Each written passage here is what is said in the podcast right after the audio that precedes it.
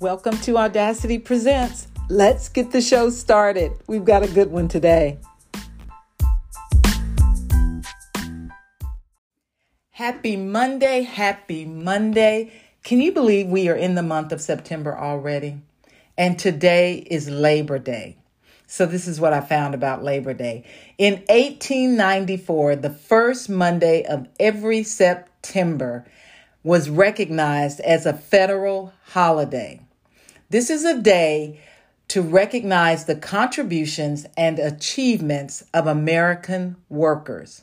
So enjoy your day away from labor. So let's jump right in. You guys know I love a song with a good beat, and my replay today does not disappoint. So I have been listening to Hold on Me by Travis Greene featuring Kirk Franklin and John P. Kee. Now, when you go to listen to this song, please go to YouTube and pull up the video. I need you to look at the setting of the video and tell me did they cross the line? I know it's a gospel song, and we've got Travis Greene and Kirk Franklin and John P. Kee. But look at the setting of the video. I I, I don't know. I, I've been replaying it, trying to figure out the purpose of the setting. Uh, I get it, but does it really go with the song? Are they really riding the line between secular and gospel? I don't know. That's just my opinion. You guys, uh, leave me a comment on social media and let me know what you think when you go and watch the video. But here's the words to the song If I could have your attention, don't mean to waste your time. I'd like to tell a little story how I was lost and couldn't find my way. But then I met Jesus and something started to change. I ain't proud of the past. I'm proud of the fact that I'm not who I was now. I am different now. Every part of me has been touched by freedom. Oh, Jesus, you got a hold on me. I fell, but somehow you refuse to leave. Now all my wrong forgiven. Oh Jesus, you got a hold on me. Check the video out. It's a great beat and the words to the song are powerful, but check the setting of the video out for me. So look, when Jesus gets a hold of you, all bets are off. I'm just going to say that. All bets are off when you allow Jesus to get a hold of you. Things change. Things that we used to do, we don't do anymore. And this is the good part. You start to change and you don't even realize it. You become so focused on Christ and pleasing Him, your old habits, they just fade away. Can I get an amen on that? Some of y'all Christians on listening to the podcast know some things that have faded away. Amen. When Jesus gets a hold of you and you see what he's done, then you start to truly believe. Because if he can change you, move you away from your past, there has got to be something to this Jesus thing, okay? You believe. Look, it, it's like the chair story. Once you sit in a chair and that chair is able to hold you, Every time you go to sit in a chair, you sit down believing that chair will hold you.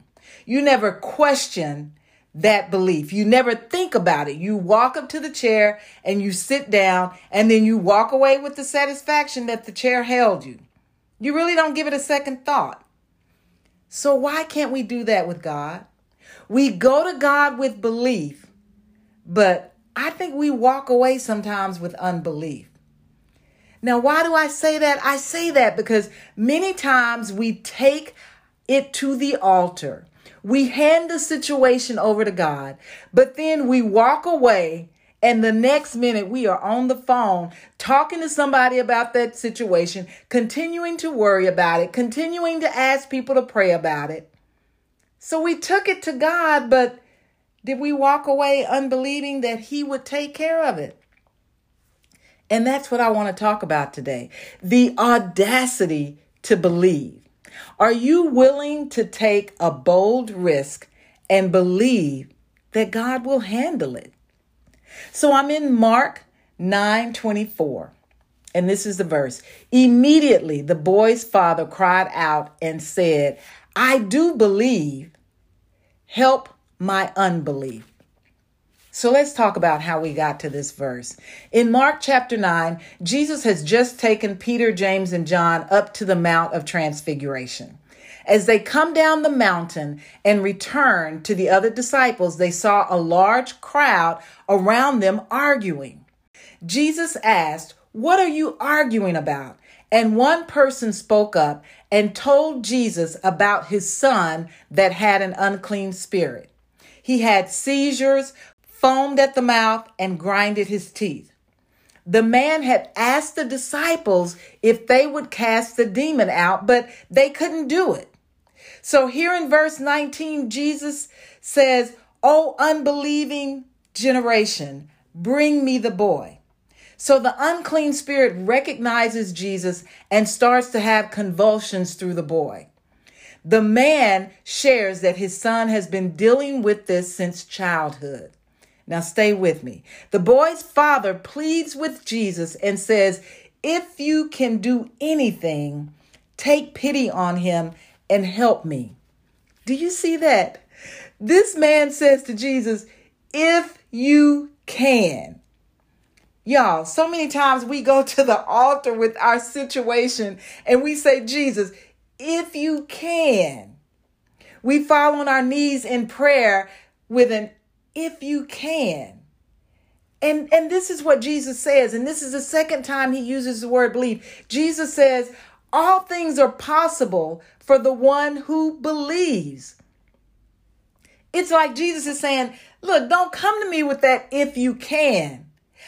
I can do all things if you believe. I, I hope y'all caught that. Jesus is saying, It's not that I can't, but do you believe I can? Are you praying and if you can prayer, or are you believing all things are possible through Christ Jesus? Okay, let's go on. This is what the boy's father says. He says, I do believe.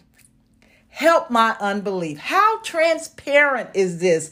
The father is saying to Jesus, the one who can, he's saying, Look, Jesus, I do believe, but where I am weak, will you help my unbelief?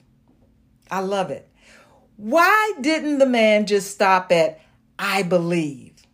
Because mm, that would have been a lie, because he had just dealt with the disciples. And the disciples weren't able to cast out the demons. So he's telling Jesus, I do believe, but where I doubt, will you help my unbelief? That's why I said we walk to the altar believing, but sometimes we walk away unbelieving, not really sure that Jesus can. I, I think the boy's father was struggling because of the attempts made by the other disciples, and this had maybe weakened his faith to believe that his son could be healed. Listen, when we are in a situation, we go to the pastor, and the prayer warriors to pray for us. And that's well and good. But the question is do you believe? Are you asking God to help your unbelief? Because we all fall short.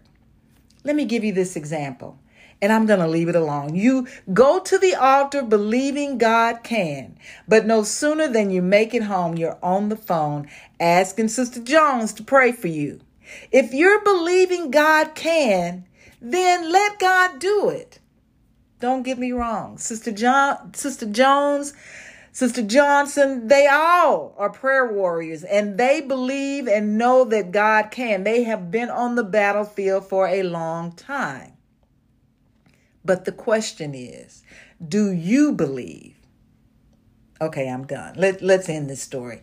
Then Jesus told the unclean spirit to come out. The disciples then asked, why couldn't we cast out those demons? And Jesus answered, This kind cannot come by anything except prayer. The disciples thought they had the power, and they did, but that power came from God, not them. They still needed to acknowledge through prayer the power of God, the audacity to believe. So, this is my Mary moment. Lord, I do believe, but help me in my unbelief. Y'all have a good week. And remember that Christ died for you, was resurrected for you, is returning for you, all because he loves you. Now, all you have to do is confess, believe, and trust in him. Y'all have a good week.